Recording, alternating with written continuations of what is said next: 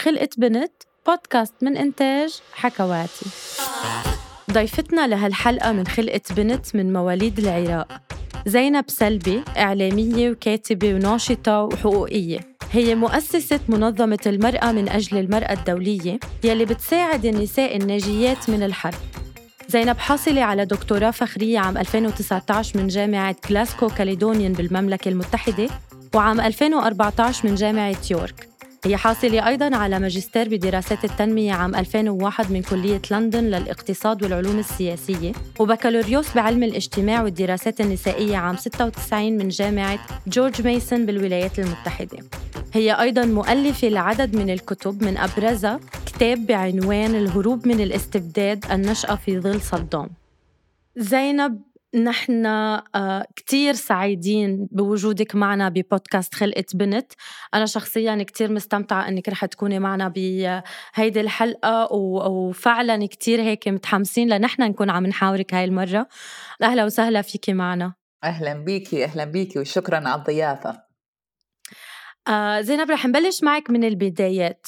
لنسلسل كيف بلشتي تعرفي إنه أنت بدك توصلي صوتك؟ كيف صرتي storyteller من وين قررتي إنك تحكي؟ كيف قررتي إنك تساعدي النساء إنهم يحكوا؟ كيف كانت البدايات معك؟ uh, well البداياتي كنت عايشة أنا بالعراق في حرب أول حرب العراق اللي يتأثر فيها اللي هي حرب الخليج آه، من قصدي مع إيران. و لما كنت أنا مراهقة بهذيك الفترة وأمي كانت تشتري لي كتب عن حقوق المرأة.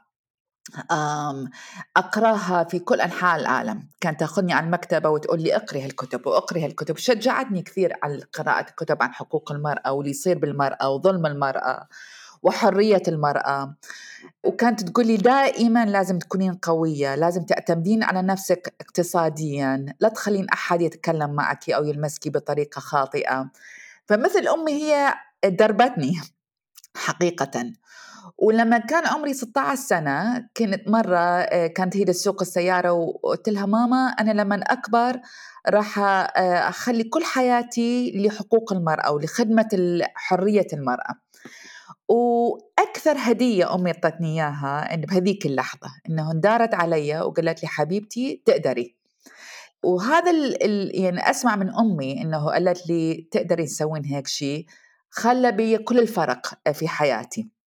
ومرت السنين طبعا وطلعت من العراق وتزوجت والزواج كان ظالم وطلقت وشفت نفسي وجدت نفسي بأمريكا وحدي بدون أهلي والعراق كان بحرب ثانية بس كل البق البقى في في قلبي هو اللي أمي قالت لي إياه إنه تقدري تلخصين حياتك أو تخصصين حياتك لحقوق المرأة.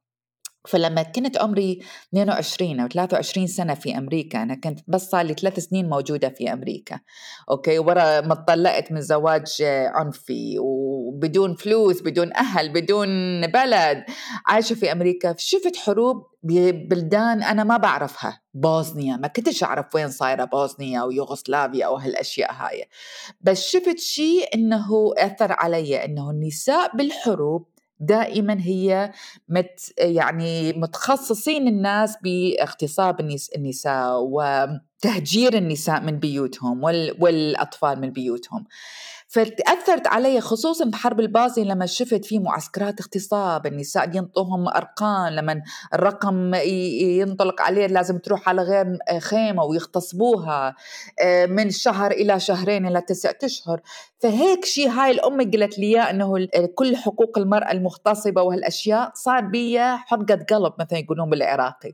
وقلت خلص أنا لازم أسوي شيء ما بقدرش بس أحكي عن حقوق النساء وأقرأ حقوق النساء إذا أنا ما أسوي شيء بنفسي.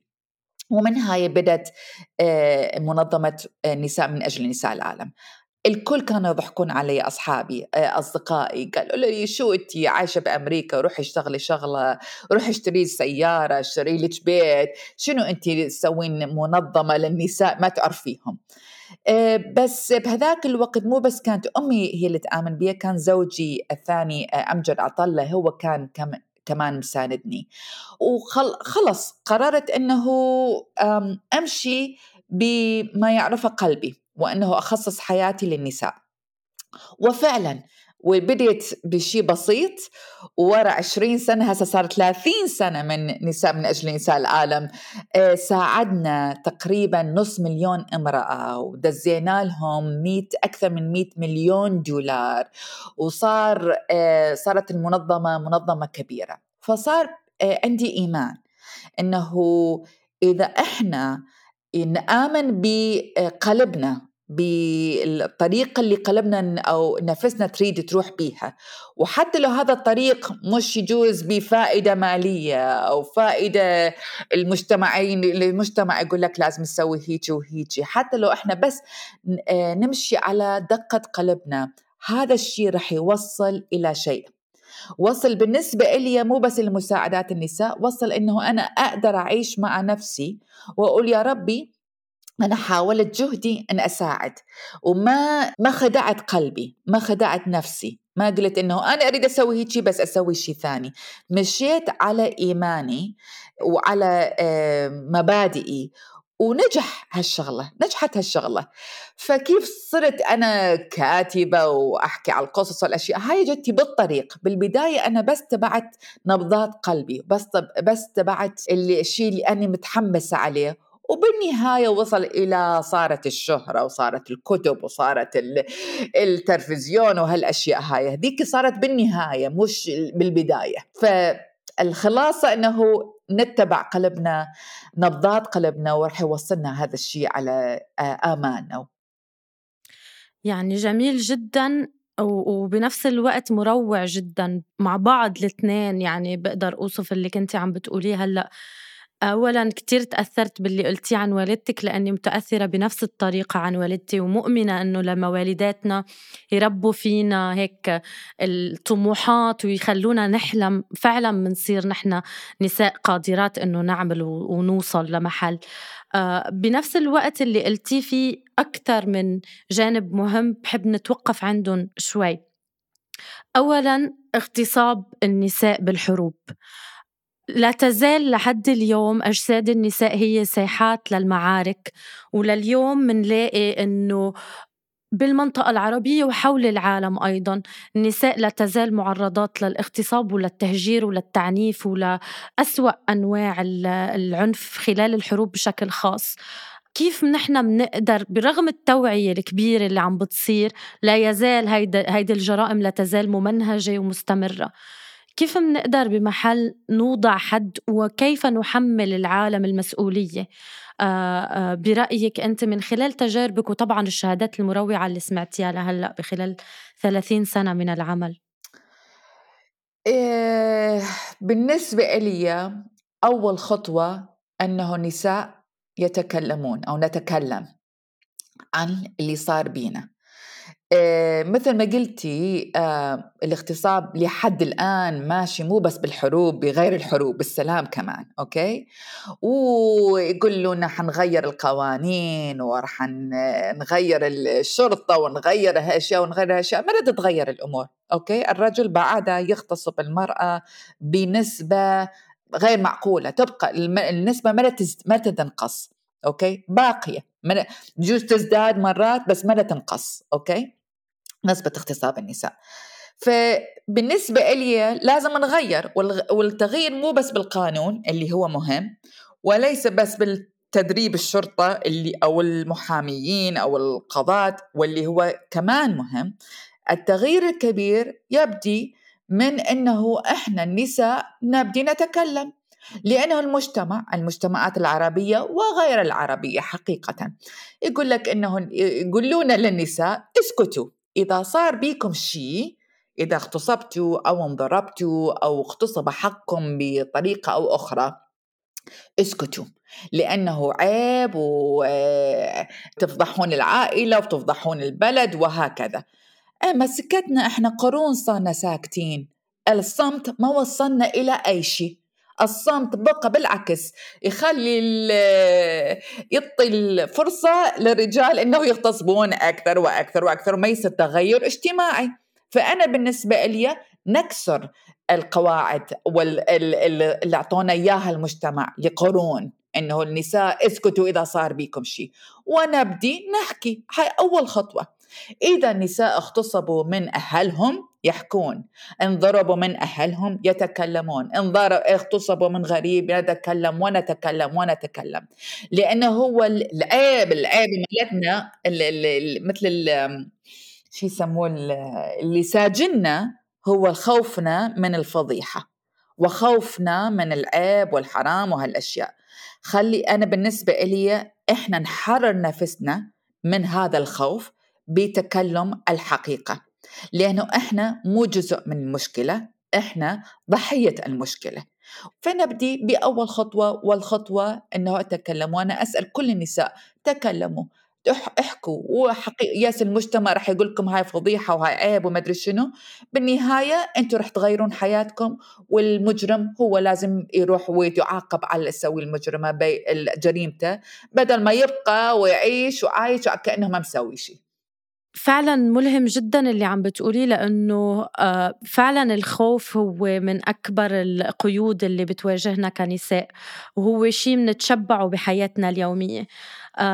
لنرجع لربط الخوف بالحرب وكمان بشغلك أنت. كيف بالرغم من كل هالخوف الدكتاتورية الحروب الصدمات اللي عشتيها شخصيا واللي كمان سمعتيها من نساء أخريات برغم كل هيدي المآسي إذا فينا نقول كيف قدرتي تطلعي منها قوة لتطلعي صوت وتبني وتكملي بمسارك العملي يعني؟ هي مضت سنين. يلا واحد يطلع من عندها. أول شيء لما كنت أشتغل مع النساء بالحروب كنت أتأثر كثيرا باللي صار بيهم طبعا. وكنت أرجع وأبكي بالبيت وحدي بس يعني على المصائب اللي أسمعها واللي أشوفها. بس ما كنتش أنا مستعدة أتكلم عن حقيقتي أنا. أو عن قصتي أنا. كنت أتصور بس النساء الفقيرات اللي آه، ما عندهمش صوت هم هم اللي بس هم فيهم آه، القصص اللي تكسر قلبي.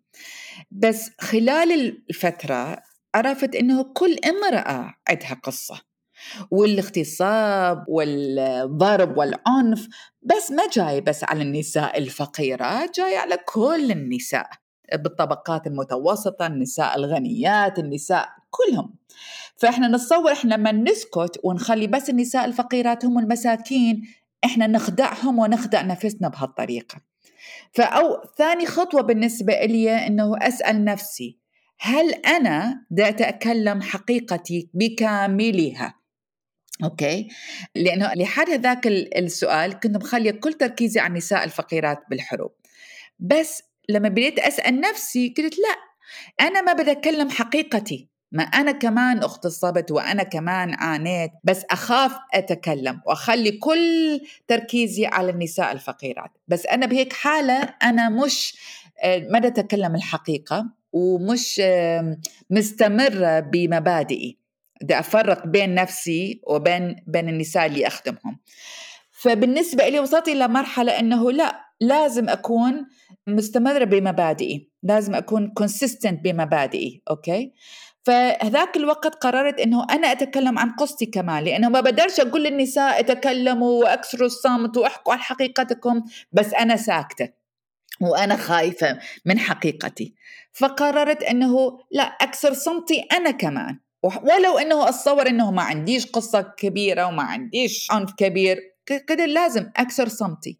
لما كسرت صمتي وخفت شلون أو ماي جاد يا الله الناس رح إيش يقولون علي أهلي بلدي كل الأشياء بس خفت خفت بكسر صمتي إنه أنا زوجت زواج تقليدي اغتصبني زوجي وهربت من عنده وهكذا وهكذا right? خفت بس بس كسرته مع مع بغض الأمر ولما كتبت الكتاب الأول اللي هو بين عالمين وكنت خايفة إنه oh my God رح الناس كل الناس راح تعرف حقيقتي. الخوف اللي صار من عندي كان مش حقيقي. اللي كنت خايفة من عنده ما صار. الناس جوي علي قالوا لي شكرا إنه أنت كتبتي القصة لأنه هاي القصة مش بس قصتك قصتنا كلياتنا.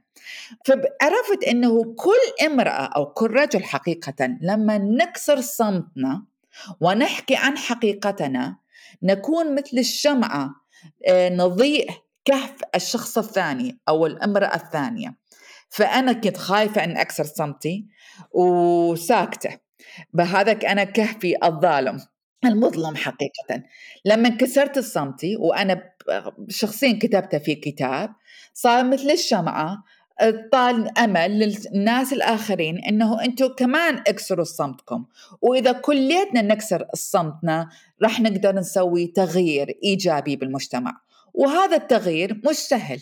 صعب. التغيير صعب. التغيير بتضحية التغيير بمخاطر التغيير بمرات الوحدوية لأن الناس يتركوكم بالتغيير. يسوى. لأنه التغيير يوصل إلى حرية الشخصية. آخر كتابي كتابة الحرية هي عملية داخلية. حرية الشخص بالداخل بنفسي بضحكتي في نفسي. آه، هاي مش جايت لي من من الخارج جايت لي إنه أنا كنت مصرة أن أسوي الخطوات اللي آه، محتاجتها اللي أكتب أحكي عن حقيقتي وأكسر الصمت وأعيش بمبادئي مشان أوصل إلى حريتي النفسية. يعني شكرا زينب لأنه عملتي لنا مثل مقاربة عامة خاصة عن وضع النساء بدءا من نفسك وصولا للنساء بشكل عام وفعلا يعني كسر الصمت هو شيء كتير مهم. أه بدي أسألك تحديدا عن كسر الصمت وتحديدا بنشاطك الإعلامي إذا فينا نقول. أه عملتي كتير برامج عملتي تتوك عملتي أه برنامج نداء على سبيل المثال حاورتي نساء ملهمات اشتغلتي لترفعي الصوت بأكثر من طريقة. بخلال عملك الإعلامي تحديداً كيف ومين أكتر النساء اللي ألهمتك بالحوارات؟ حورتي زها حديد حورتي أوبرا وينفري حورتي كتير نساء. مين اللي هيك كانت قصتها ألهمتك جدا؟ ومين اللي بتحبي ولسه حاسة إنه بعد بدك تحاوريها؟ آه خو السؤال بعرفش إذا أقدر أختار بس شخصية واحدة. لأنه كل آه، امرأة أو رجل حاورتهم أعطوني آه، هدية وهديتهم هو درس اللي تعلموه من حياتهم. فكل واحد أثر بي آه، زها حديد الله يرحمها تركتني بأهمية إنه واحد يعيش حياته الشخصية لأنه هي ضحت في حياتها الشخصية وعاشت لشغلها. وقالت لي إنه كل هاي الشهرة وال على على سمعتها المشهورة الممتازة إنه بالنهاية الموضوع بعدها تعاني كامرأة في المهندسة المعمارية. آه، بالنهاية بعدها حتى بغض النظر عن شهرتها كانت تعاني بتمييز بإعطائها إلى عقود بشغلها. من أوبرا تعلمت إنه لازم بدل ما أنا أقلد شو الناس يسوون كل المهم إنه أسويه إنه أسمع صوتي أنا وأتكلم عن صوتي أنا بدل ما أحاول أكون مثل أوبرا أو مثل فلان أو مثل فلانة. كل المطلب من عندي كإنسانة إنه أسمع صوت قلبي وأتكلم صوتي. من آه، نساء تعلمت آه، من نس من امرأة آه، في الأردن اللي بدوية بالأردن اللي جابت ضوء إلى قريتها. تعلمت إنه حتى ولا زوجك إنه يظل يظل يحارب ضدك إنه تروحين تكملين دراستك ومدري شنو. لازم تمشين بأحلامك وما تشكين في نفسك. من كل امرأة ومن كل رجل تعلمت شيء. بقدرش أقول إنه بس أريد آه، أحلى شيء أوبرا أو أحلى شيء زهاء. آه، من كل شخص تعلمت شيء. وهذا هو حلو القصة وحلو ما في إنه نتكلم آه، قصتنا ونتعلم ونتكلم ونشارك باللي تعلمناه في حياتنا. لأنه كل إنسان إلى قصة ولكل إنسان إلى الأشياء اللي تعلمناه من حياتنا. وإذا نبدي نشاركها بطريقة صريحة نستطيع نستطيع أنه نحسن من حياتنا كليتنا.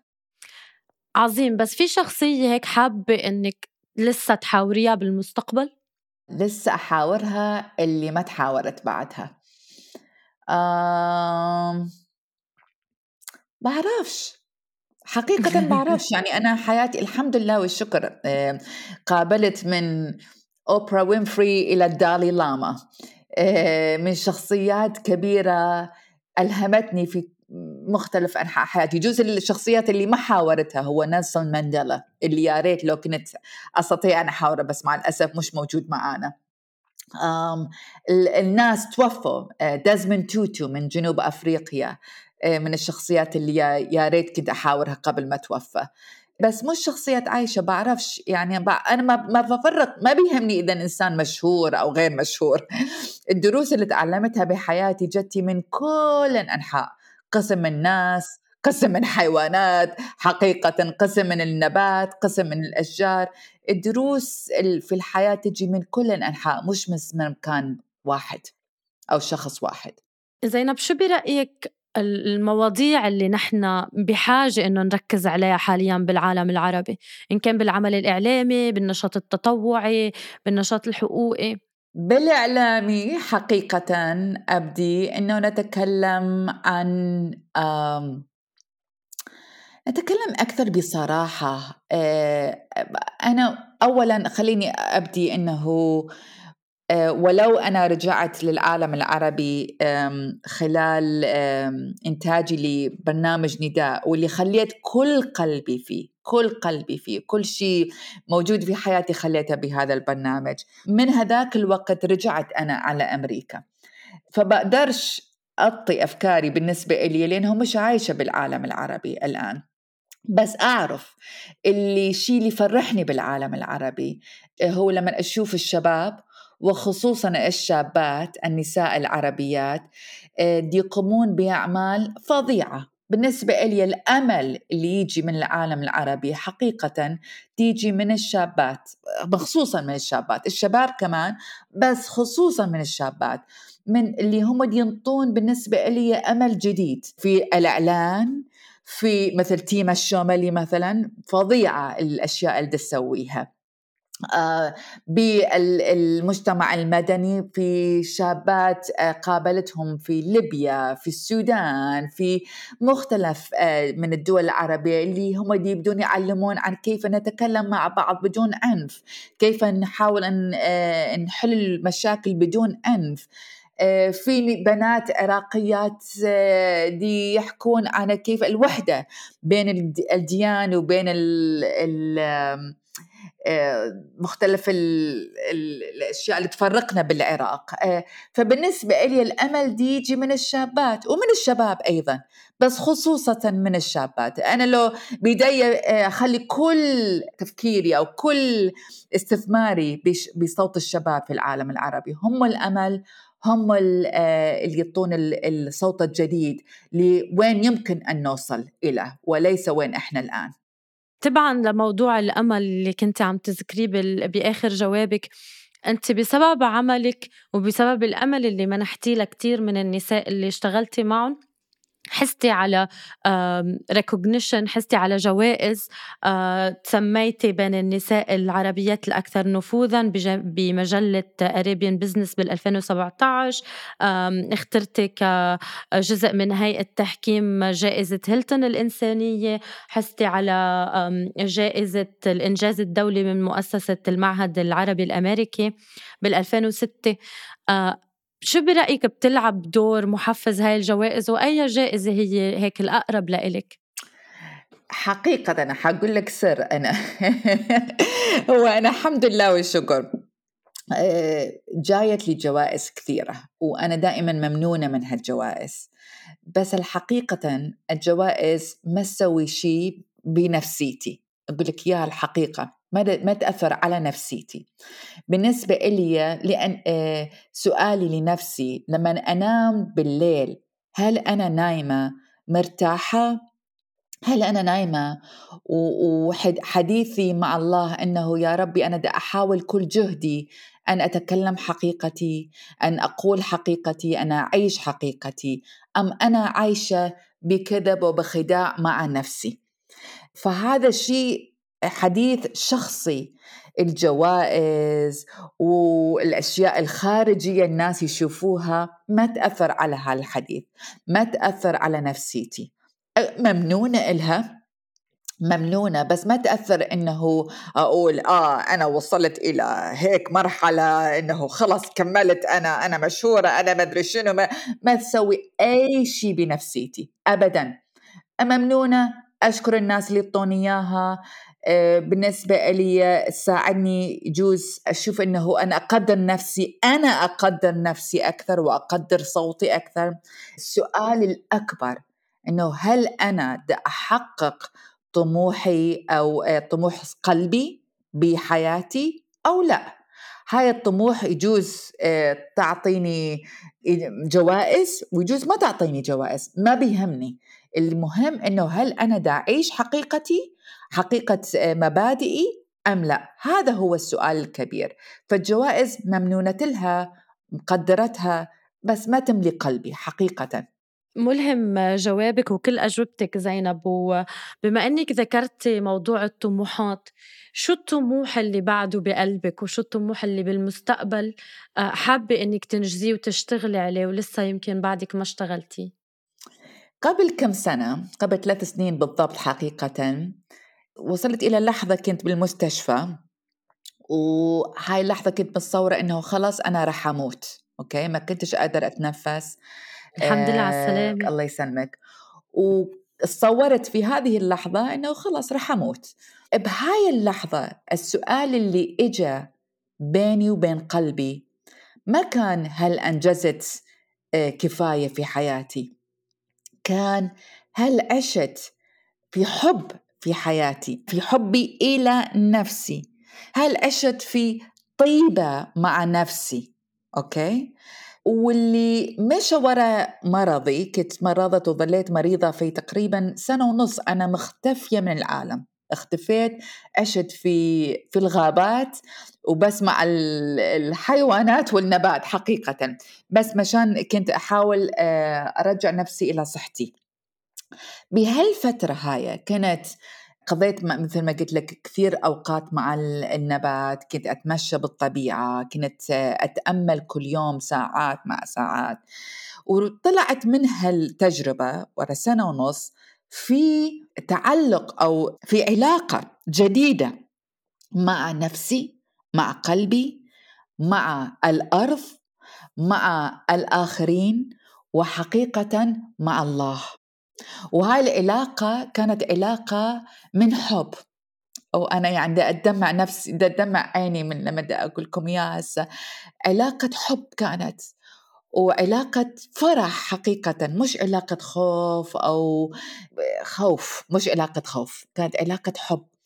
وقررت إنه واو إذا أنا أشعر بهيك حب تجاه قلبي تجاه الآخرين تجاه الأرض تجاه الله أنا راح أسوي كل شيء ممكن في حياتي.